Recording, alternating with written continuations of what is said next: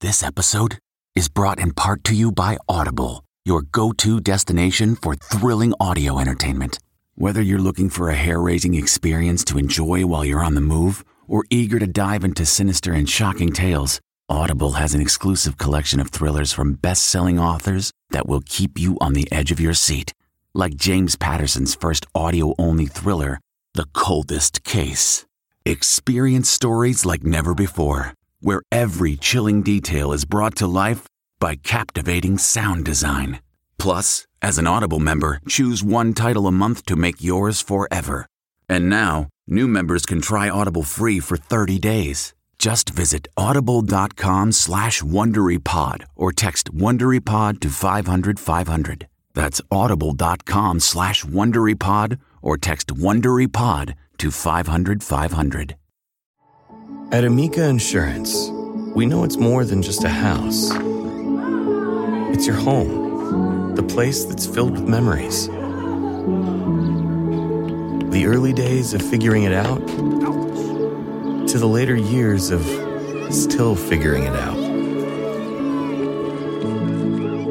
For the place you've put down roots, trust Amica Home Insurance. Amica, empathy is our best policy.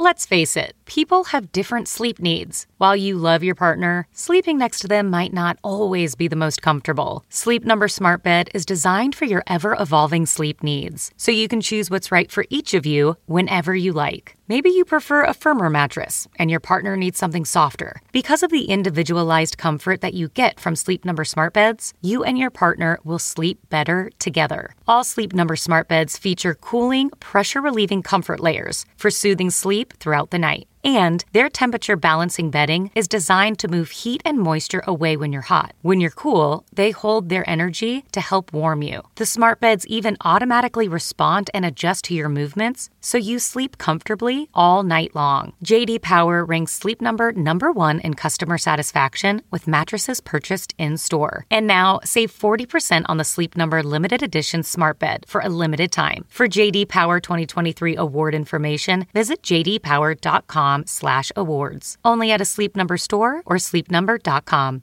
This is the Eye on Travel Podcast with CBS News travel editor Peter Greenberg, presented by Clear. Enroll today at clearme.com slash Peter and try Clear at the busiest airports nationwide.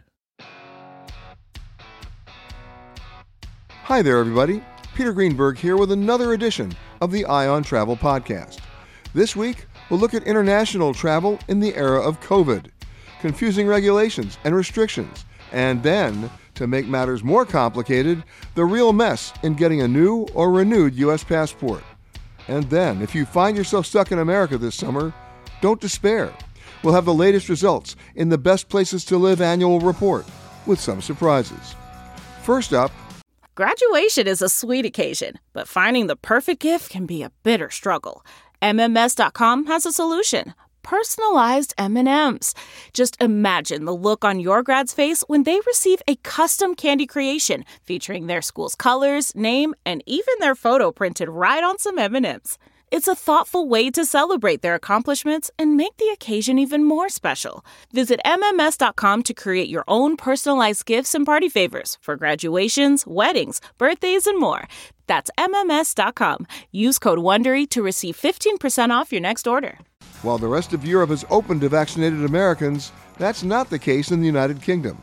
I check in with senior travel editor for The Independent in London, Simon Calder. Greece was one of the, the first countries in the European Union to open up, uh, especially to Americans, not just to uh, passengers coming by air, but passengers coming by ship. Um, and they continue to stay open. Uh, and of course, their numbers reflect that. Uh, not the same case in the United Kingdom uh, and, and, other parts of that region. And joining me now to give us the latest update, because this week got crazy already. It was supposed to be Freedom Day earlier in the week in the United Kingdom. Is our good pal from the uh, from the Independent, the senior travel editor of the Independent, Simon Calder. How are you, Simon? Peter, I just wish I was with you in beautiful Athens, staying at the Grand Britannia. It's uh, uh, just the location, uh, the atmosphere. You're right in the middle of everything. Uh, I uh, I envy you, but I hope I will see you there uh, sometime soon. And I hope that um, we will be able to go there without too much um, hassle. Yeah. Um, what you need to know as an American tourist, and I'm assuming that you probably flew over the United Kingdom on the way. Um, at the moment, you, Peter, and your lovely listeners even if they have been fully vaccinated and they've got their certificates to prove it, they are not invited unless they are going to go straight into a hotel and self isolate for 10 days. Uh, the UK government, which has been very, very different um, uh, over this whole pandemic in terms of what it's done, we were opening up just as everybody else was closing down in March 2020. Um, they've just decided we don't need Americans coming here. I've been around to the four nations of the United Kingdom, so England, Wales, Scotland, Northern Ireland, and the hoteliers, the golf courses, they are just desperate to see um, Americans back, but they nobody can come in. However, this week, I'm pleased to say there is a workaround, and it's just as easy as pie. If you've been double vaccinated or you've got uh, you, you, you finished uh, a single dose um, vaccine, uh, waited a week or two, then you can go to Ireland, the Republic, Southern Ireland, and just spend 10 days there. Once you've completed 10 days there, you can go across the border to Northern Ireland. You can go to the UK, uh, to, to Great Britain, which is, of course, and there's going to be a test at the end, England, Wales, and Scotland. And you will be able to enjoy our lovely part of the world. But it is just desperate. And of course, the rules are changing. Well, that's the point. That's the point. Everything we're talking about today is subject to immediate change. Uh, and of course, the one other word that we haven't talked about yet, but we need to, it's the elephant in the room, it's reciprocity. And that is the United States still does not allow vaccinated Europeans into the U.S. There had been rumors, in fact, President Biden even hinted at it, that the U.S. would announce that policy sometime in the next couple of days. It hasn't happened. In fact, the U.S. State Department went one step further because of the uh, increase in cases in the U.K. Uh, earlier in the week, they issued a level four do not travel advisory for Americans going to the U.K. Now, I, I should add that for those of you who are enlightened travelers, you know that it's just an advisory. It's not a rule, it's not a law. You're not going to get arrested if you go. It's just saying do not travel as a strong strong advisory. That doesn't make matters any easier, though, does it? It certainly doesn't. I mean, when you are told by your government, we really think, yeah, there's there's maybe uh, 12 or 20 really dangerous countries in the world, and by the way, the United Kingdom is one of them. Um, it's not a great great look. Um, now, clearly, I've been here for pretty much all of the um, uh, terrible pandemic. Um, funnily enough, one of my probably my greatest trip was uh, actually escaping last October when we still could. And going to uh, Greece, I travelled all the way down from uh, uh, beautiful um, Corfu, lovely island off the Ionian coast, through the Peloponnese, um, Corinth, and uh, along the Corinth Canal, then down to the uh, islands. Uh, in the Saronic Gulf, and then finally and triumphantly coming back to Athens, which I don't, I, I don't know. Um, Peter, can I can I um, perhaps embarrass you and say were you in Athens in round about the kind of 1980s? I know that you're a, a young and sprightly. and the and the answer is yes. Yeah, okay, and it was pretty horrible, but they they did great in the uh, Olympics, and they turned it into a really livable city from you know effectively just one huge traffic jam. So uh, they, they they've done great stuff there, and um, yeah, I I know people who have just said we're going to go to Greece we don't care. We're going to find somewhere to stay. Yeah, the rules will come and go, but we just love the uh, the pace of life out here. It's um, uh, one one of those things I sort of wish I had done. And keep in mind, Simon, as of you know, just a couple of weeks ago, Greece was still in a lockdown, but they still were welcoming Americans. Meaning that you you know you may not go out to dinner every night, and you may not be able to uh, you know venture to a museum. But now you know the same thing happened when I was in Turkey, right? No problem going, but you couldn't go out to dinner. Now that's changing. Uh, let's see how long it lasts because we're on a roller coaster here.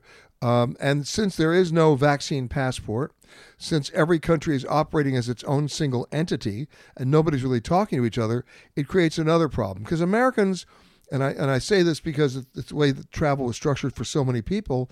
Americans don't like to go to one-dimensional destinations. They like to package them. They want to go to Greece and then they want to go to Turkey, or they want to go to you know they want to go to Scotland and they want to go to Wales. Exactly. So it does it does impact your ability to travel between the countries. But right now, uh, you're not really impacted in traveling to them. And let me ask one other question here, Simon. That and please feel free to disagree with me, but I, I really do believe that the metrics have morphed from the focus on the vaccination levels of the country itself that you want to go to to the vaccination levels of the people who want to go to that country. And that's one of the reasons why I think the EU opened the door because they didn't want to be left out of another summer of, uh, of revenue. Sure. I mean, it's it's public health against national wealth, and there has to be a balance. And the UK has basically just said we don't care about our tourism industry. We don't care about the the, the fantastic uh, uh, castle hotels in Scotland. We don't care about Stratford on Avon and its history. You know, effectively, we we uh, it's easier for us just to keep the Americans out and then when we're good and ready, we'll ask them if they want to come back. And they may well say, actually, um, we went to uh, Greece and we had a fantastic time there. And so we're going back there. It is it is a very, very tricky uh, business. Um, but I mean, you flew non-stop, didn't you? Which I think I did. just go going back to what you were saying about combining destinations, I know that's absolutely fantastic.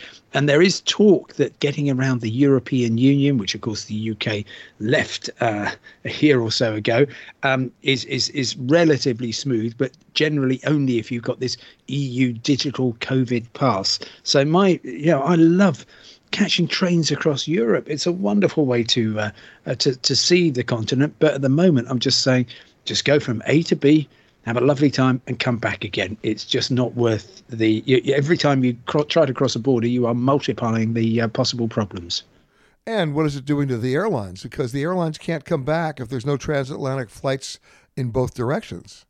Yeah, um, the the it's so interesting watching what's happening. So, um, intercontinental Europe, there's uh, a lot of aviation going on. Into the UK, there's very little. Bear in mind that London, New York used to be the uh, richest intercontinental air route in the world. Now, you, on a typical day, you might get three flights on it instead of 30 or 40. Uh, the airlines are really hurting in the UK and indeed in Ireland because the uh, travel restrictions are that much tougher. And in Europe, yeah, we're back to kind of 40, 50, 60% of uh, normal activities. Um, in, in the UK, we're down to about um, you know, 15 to 20%. It's it, it's horrible. Um, earlier this week, we heard um, that EasyJet, Britain's biggest low cost airline, um, in the three months from April to June, they lost $55 per second. That was just gone. That Whoa. was what it cost them to keep the uh, the airline in kind of fit condition for the restart, and nobody knows when that is coming. Well, isn't that interesting? Because in the U.S., the, the, the rebound is being led by the low cost carriers, mm. um, oh, yeah. and and the leisure market. I mean, you can't you can't get a seat. Mm. Oh, it's, it's, absolutely fantastic what's happening there. I'm I'm really really enjoying the excitement that I'm seeing of of people uh, getting to know their own country, uh, which is absolutely terrific. And of course, given that the US is so big and so diverse. If you're in Anchorage, Alaska, then California is effectively a completely different country. If you're in Texas, then the state of Maine, you know, might as well be on the moon. It's it's wonderful, and therefore, because there are so many opportunities, so much diversity, um, the uh, U, U.S. tourist industry isn't hurting as much as it might be. Are we going back to pre pandemic bad behavior on the part of the travel providers. We've seen in the last, what, just two weeks, the government of Italy banning cruise ships from the canals in Venice. Uh, we've seen the mayor of Maui in Hawaii do the absolute unthinkable, begging the airlines to reduce the number of their flights to his island. I mean, because they literally can't handle the numbers Think about what that means. I mean, most mayors, their mandate is to get more flights. Their mandate is to get more visitors. Where are we now? Well, you know, I remember before the pandemic, and, and Simon, I'm sure you even reported about this, there was even a consideration in Venice to put turnstiles in St. Mark's Square. Oh, there, there certainly was, and look, I think that uh, uh, it's really interesting the development in in Venice for cruise ships, which is basically just saying, "Yep, you're going to be uh, sailing from a place, well, I think 90 minutes by road. It's a, a lovely place, Mon- Monfalcone, um, and really worth exploring. But you're not going to be able to explore because you're going to be getting straight onto your uh, onto your ship there. Um, Venice itself, I think." Is probably going to um, uh, reach the conclusion that actually, yes, since we are completely tourism dependent, we will welcome people in. We won't put the turnstiles in. Uh, Maui is a different one, and that is just shows you what happens when there is so much demand for something exotic. And while I love every aspect of the US, Hawaii and its islands are um, uh, arguably you know the, the most foreign place you can go. And so it doesn't sort of quite surprise me. We've we've seen similar things actually elsewhere in Europe um, particularly in the Scottish islands basically just saying oh we you know we, we'd love to see you but not just yet. Uh, it's it's a tricky one and it's particularly island communities where they feel that they are vulnerable and once they open up to the rest of the world that will uh, cause them problems of course, using Hawaii as a model or even Venice, because some, pe- some people might just argue that Venice, in its essence, is a fabrication. Uh, there are very few Venetians who actually are Venetian. But forgetting that, and by the way, I love Venice, but forgetting that, it's a double edged sword when you consider the fact that you know these are tourism based economies. In many cases, if you look at the World Travel and Tourism Council average, the global average is about 11% of global GDP is travel and tourism. Well, that is definitely not the case in Hawaii. That is definitely not the case in Venice. It's high double digits. Um, and and so the double-edged sword is the very people you need to come are the very people who could destroy you. Yes, but it all depends how your vaccine program is going. I mean, nobody can pretend when they are talking about opening up tourism that it is risk free. It will come with risks, it will come with more infections. I mean, of course, aviation was what was responsible for spreading this terrible virus around the world so quickly. So there, there is not a cost free option, but you you have to, and particularly with the, with the vaccination program now in the US doing pretty well, uh, you, you have to say, well, at some stage we have to accept that the most vulnerable people we hope are now vaccinated, and therefore we, we can let people in. And yeah, infections will rise, but it, jobs will be created by these people coming in. And to, I think, any country which says, yeah, you're very welcome, but not yet, is really um, taking a risk because there are many great places, as you always report, around the world, and people might just say, "Okay, Scotland, no, can't, can't." Uh, yeah, we, will we, find somewhere else. Um, maybe, maybe the beautiful west of Ireland. Um, Maui, okay. Well, we'll we'll head down to Cabo in in uh, Baja California. Know, th- there's always options, and um, uh, just to say we'll let you know when we're ready I think is it just feels a bit sort of arrogant to me, and I'm not sure if people will take much pay much attention to it. Well, let's go beyond that. Let's take vaccinations off the table. Let's take hopefully COVID off the table. Remember what was our what was our buzzword back in January and February of 2020? It was over tourism, right? So so we're ba- we're back to that again when you talk about Venice, right? Where the bridge of sighs is the bridge of thighs, where you know you you, you have that was my line. I like it a lot. I use it all the time. But the thing is, how do you how do you take the time that we've had during the pandemic to actually do some intelligent strategizing so that you don't repeat the mistakes of the past? Well, you will know what the answer is because I've heard you speak on tourism very, very fluently. And the answer is that you you persuade Americans, yeah, Venice is great and everyone needs to see it once in their lifetime. But while you're in this amazing part of the world, um, go to Verona, go to um, Ravenna, uh, head around the coast to Trieste. Uh, so much to see and there's always uh, just so much diversity and joy to be found. And frankly, I mean, I, I do recall, you know, being caught up on a Saturday when the cruise ships are in town in Dubrovnik or Barcelona or Venice, and you just think, I, I, I can do without this. I'll come back in November when I'm the only tourist in town and people are glad to see me. And so I kind of think that it's a little bit self-correcting. People will go there and they'll just think, I didn't have a great experience. Um, I'll, I'll look around a bit further and maybe I'll come back off season. And off season tourism is just a joy. I couldn't agree with you more. I live for the off season. I think that the off season started with a bunch of escaped Garmentos in New York who were freezing their you know what's off in February and said, let's go to the Caribbean. The Caribbean in the summer is just as nice. So the bottom line is it's a great opportunity now as we reemerge or emerge, depending on your history, from COVID 19 to really embrace the off season as we move forward. It's a great strategy, it's an affordable strategy, and it's an experiential one upsmanship that you're going to get if you do that. My thanks to Simon. Let's just say the UK suddenly did open up to vaccinated travelers. If you applied for a new or renewal passport in the last four months, chances are good you're still waiting, and you won't be able to go there or anywhere else for that matter. There's a huge backlog at the 26 U.S. passport agencies all across America. It is, to say the least, a mess. David Alwadish of It's Easy, who's my passport expert, weighs in on the problem.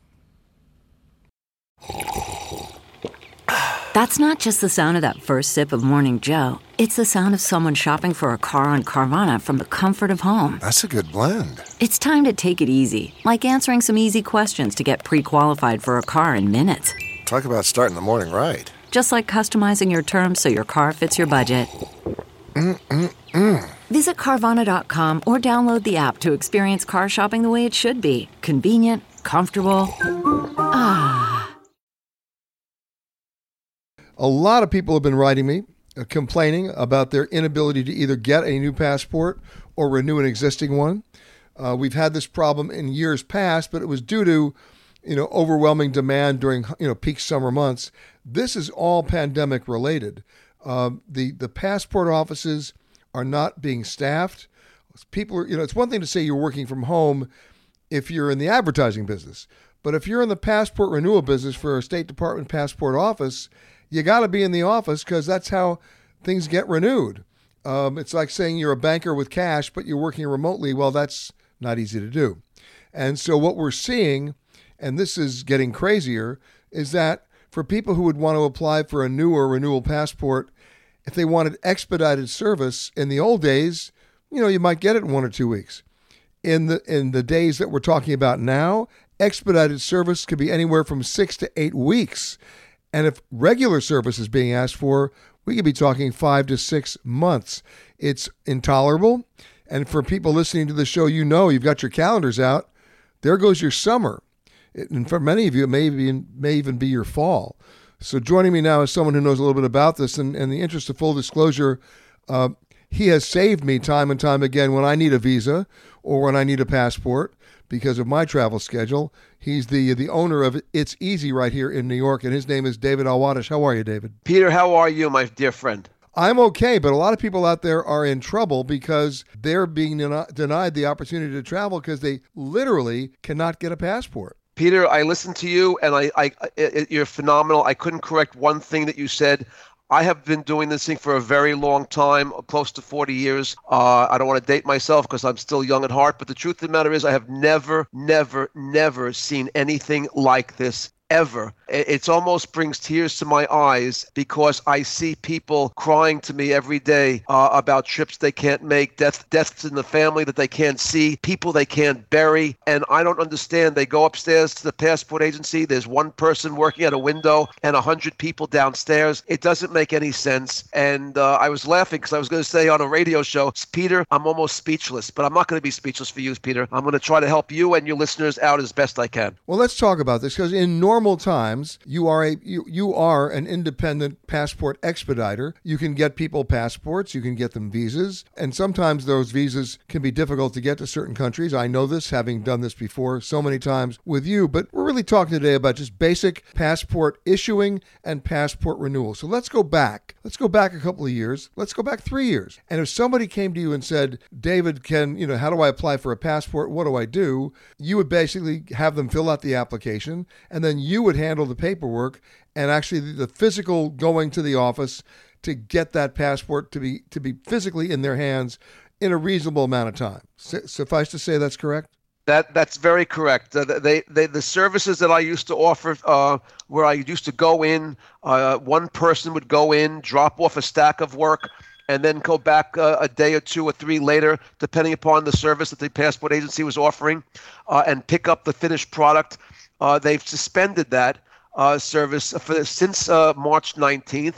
I'm bewildered by why they have done that because it's a COVID safe service. Imagine that that that I could walk in with a, a, dozen applications, one person drop it off in their mailbox, so to speak, and their Dropbox, and then they work on it, and we go back and pick it up. Um, so, but now uh, but that's what I used to do for people. It was effortless. They come to my office, they drop it off, they leave, and they're happy. And uh, and the and it was it was really uh, unlimited that we could pretty much get them done. But now, for people who are either going online, which is somewhat suicidal, uh, or even trying to get people on the phone, what they're hearing is there are no appointments. You can't just walk in.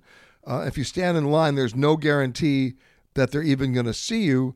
Is there any alternative for anybody who who absolutely needs a passport to get it in a reasonable amount of time? You know something? Uh, I I am trying my best, and I say it honestly, to help people uh, make the appointments. I, I want to be very clear. I don't sell them an appointment. I don't have any. Uh, they come to me and they say I'm traveling, but if they're not traveling within um, the guidelines, it's it's tough to get because most of the appointments are issued two weeks in advance, and Ooh. each day, yes, each day they release another day. And those appointments, the reason why people can't get them is because they're gone like the movie, gone in 60 seconds. Maybe not gone in 60 seconds, but I can assure you that if they tried calling when these appointments are released, they're gone in about two, three minutes. I've heard stories, David, about people living in California who could not get appointments, who literally were traveling across the country uh, to go to offices like in Vermont or New Hampshire where they found an open invitation. So they were flying across just to sneak in there for 40 minutes to get a passport. And that's assuming they let them in the door. That's right. If they will not let the, the they the guards outside of every one of these agencies, in in a funny sort of way, I wish I had every one of my employees uh, so respectful to my rules and regulations, but the rules and regulations are daunting. The guards will not let anybody in. They could care less. They've heard every story in the book, and they just could care less. They're not paid to it. They've drunk. They've drinking enough Kool-Aid to understand that they cannot let you in without a, a an absolute confirmation number for that day and time. And people are outside thinking that it was the good old days where they could just wait online and maybe they'll let a few in at a time, but that's not happening at all. So, what I'm hearing from you, and tell me if I'm wrong here, is that anybody listening to this program who's flying in the next month may not be flying in the next month.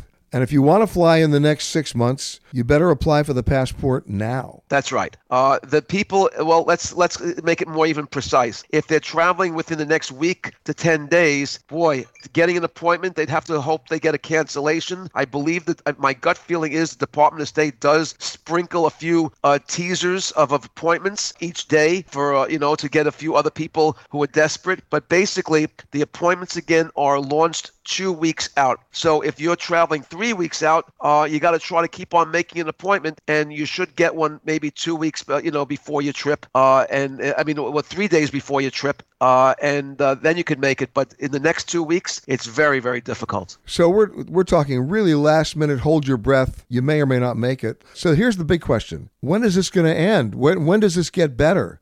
do we have to wait until Labor Day? So I agree with you. I think you're right because this is a, I think this is a combination of the uh, uh, of milking the pandemic and also a combination of the uh, the summer rush, which is always, no matter how you twist it. And I'm working on a, on a, a legacy, which I'll tell you about one day. But at the end of the day, I uh, believe it's a summer rush as well, coupled with the uh, milking of a pandemic. There's really no reason, in my opinion, why the passport agency has to be empty upstairs with maybe 10 people while people are outside crying uh, and, and, and, and literally crying uh, for an appointment, desperate. Uh, they're losing hundreds of dollars, fortunes, rescheduling trips, lost lost trips, non-refundable. T- it's re- Peter, it's really heartbreaking. I'm seeing something I've never seen before. This is 2021, and I have not seen this before. This is this is something that you saw when cars were all black when you went outside the street and you saw them driving. well, here's the other question then, and that is this: uh, we know that you know in the service industry, especially hospitality, they're having staffing issues. Whether it's pilots at American Airlines or people to to wait tables at restaurants or to man security, you know, gates at, at airports. Uh, people aren't coming back to work. But what's the story with the State Department? I mean, are you telling me that people are just staying home and not working? I have a funny feeling, which is what I just can't get because this is the load of passports. It, they were doing passports for a while back in April of this year. I was getting them back in a week to 10 days, the expedites. They weren't so busy. All of a sudden, they hit a backlog.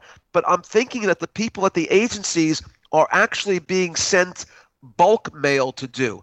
So rather than tending to the window and tending to the people downstairs, they're trying to get rid of the, the mail that they got backed up. And so each agency is maybe doing um, uh, mail because I can't imagine that in a very secluded agency, understand these people don't have to work next to each other. Uh, the, all the agencies are guarded by windows.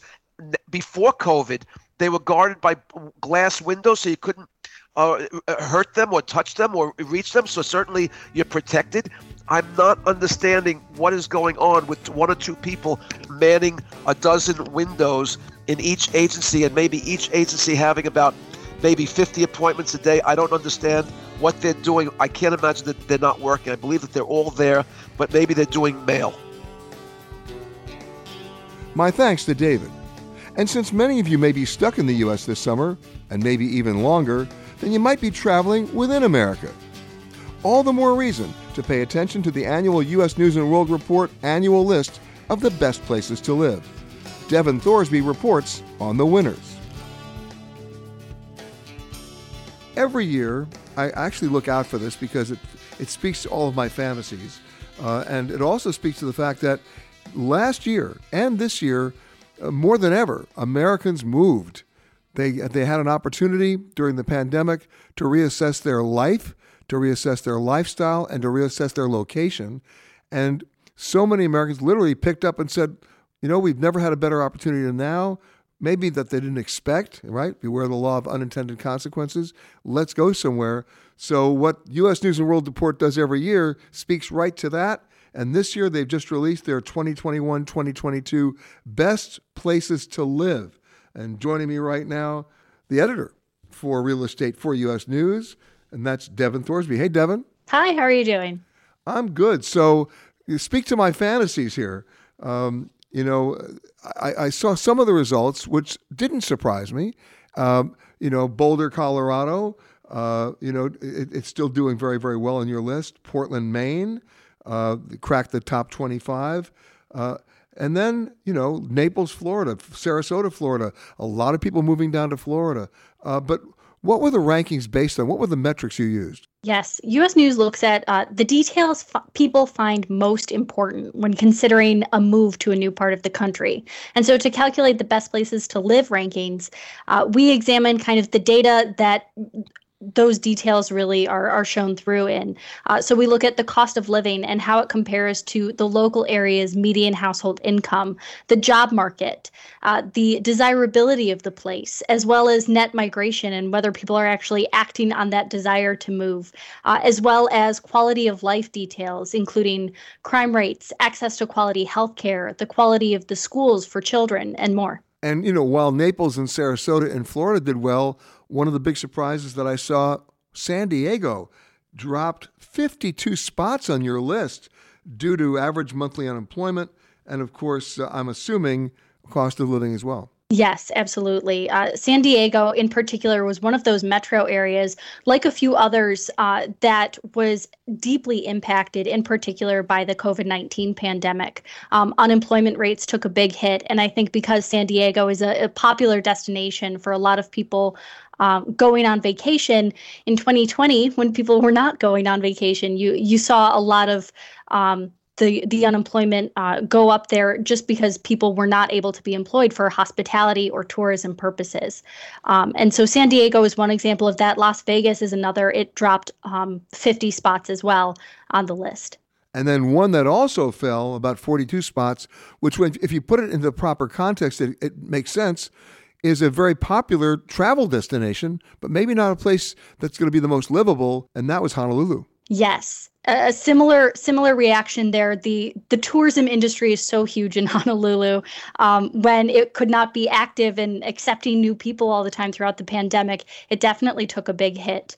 Um, but you know since since the end of 2020 as we're kind of at least hopefully kind of coming out of this pandemic um, we're seeing that tourism bounce back. And so i think that that's an example of what we're hoping to see for next year which is that these metro areas that took a huge hit fell really far in the rankings for this year. Hopefully next year we'll see them at least uh, with some significance come back up a little bit. We want to see them bounce back. I don't want the the road to recovery to be too long for them. And then of course the other metric that we talked about was basic cost of living. And in those areas, three very, very popular places that have been on your list many, many times Austin, Texas, Colorado Springs, and Denver, they all dropped down because they got more expensive. Yes, absolutely. They are three very popular places and they're still extremely highly ranked. Austin is number five, Colorado Springs number six, and Denver's still in the, the top 25.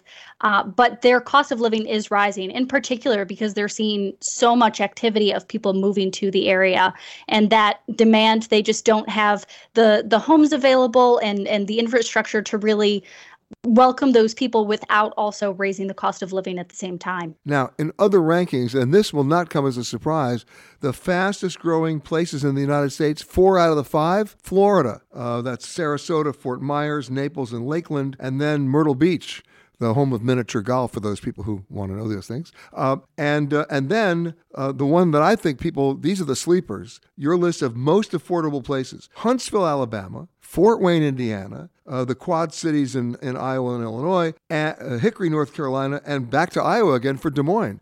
I mean, that's uh, the Midwest is, seems to be doing okay. Yes, the Midwest is definitely, I would say, the place to go for uh, affordable living, especially because a lot of those metro areas have worked for a long time. I know Des Moines is one in particular that really aims to attract employers and businesses, tech in particular, to try to bring more people uh, to the area long term and take advantage of that low cost of living, especially compared to the expensive tech hubs uh, like Boulder, Colorado, for one. You know, high home prices there, but uh, Seattle, Silicon Valley, those places are are so expensive in comparison to a place like Des Moines or the Quad Cities. Exactly. We're talking to Devon Thorsby, the real estate editor for U.S. News and World Report, and and basically speaking to what I was saying at the beginning of our segment. Your survey showed that a third of Americans say that the pandemic has changed their preference to where they want to live. That's there you go. There's your mobility index right there.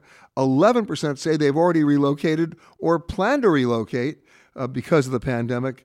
And then uh, 7% of those said they plan to do so permanently. Of course, a lot of people who say they plan to do so just temporarily, it turns out to be permanently anyway. And then uh, you know, it's it's uh, it's not surprising. So I, I, suppose if I was investing in like moving companies, this would be the time to make that investment because they've got to be very busy. Absolutely, uh, especially long distance movers. I would say could probably take advantage a lot of a lot of people interested in moving from one type of metro area to another. Um, of those that you know say they they plan to move or have already moved as a result of the pandemic, over fifty seven percent said that they uh, would prefer to move or have moved from a more population dense area to uh, a less dense area. Um, and that's certainly not everyone. We also had 25% saying they wanted to move to a, a more dense, densely popula- populated area. Um, well, how about this? How about this? They want to move to. Uh, here's my thought: a lot of them would probably want to move to a previously more densely populated area, right? Yes, absolutely. I think in uh, New York City, in particular, is one example. Um, there's there's references to kind of a rent surge. Rental rates are are increasing pretty fast in New York City and in those kind of major urban centers.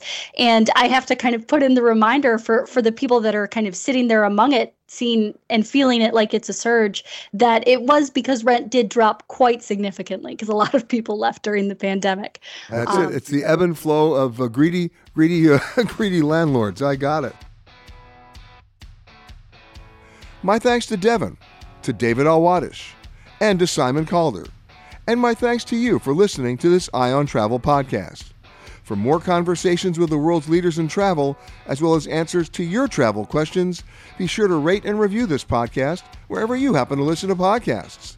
And for all the breaking travel news, just log on to petergreenberg.com. Special thanks to our sponsors at Clear. Enroll in Clear at clearme.com slash Peter and zip through busy airports nationwide. Look around. You can find cars like these on AutoTrader, like that car riding your tail. Or if you're tailgating right now, all those cars doubling as kitchens and living rooms are on Auto Trader too. Are you working out and listening to this ad at the same time? Well, multitasking pro, cars like the ones in the gym parking lot are for sale on Auto Trader. New cars, used cars, electric cars, maybe even flying cars. Okay, no flying cars, but as soon as they get invented, they'll be on Auto Trader. Just you wait. AutoTrader.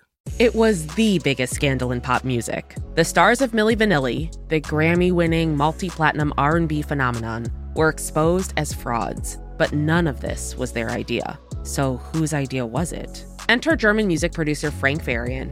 He saw the success of acts like Michael Jackson and Prince, and he wanted in, no matter the cost. So he devised the perfect pop heist two once in a lifetime talents who were charismatic, full of sex appeal, and phenomenal dancers. The only problem? They couldn't sing. But Frank knew just how to fix that. Wondery's new podcast, Blame It on the Fame, dives into one of pop music's greatest controversies and takes a never before heard look at the exploitation of two young black artists. Milli Vanilli set the world on fire, but when the truth came out, Rob and Fab were the only ones who got burned. Looking back now, it's hard not to wonder why did everyone blame them and not the man pulling the strings? Follow Blame It on the Fame, Milli Vanilli, on the Wondery app or wherever you get your podcasts. You can binge all episodes of Blame It on the Fame early and ad-free right now by joining Wondery Plus.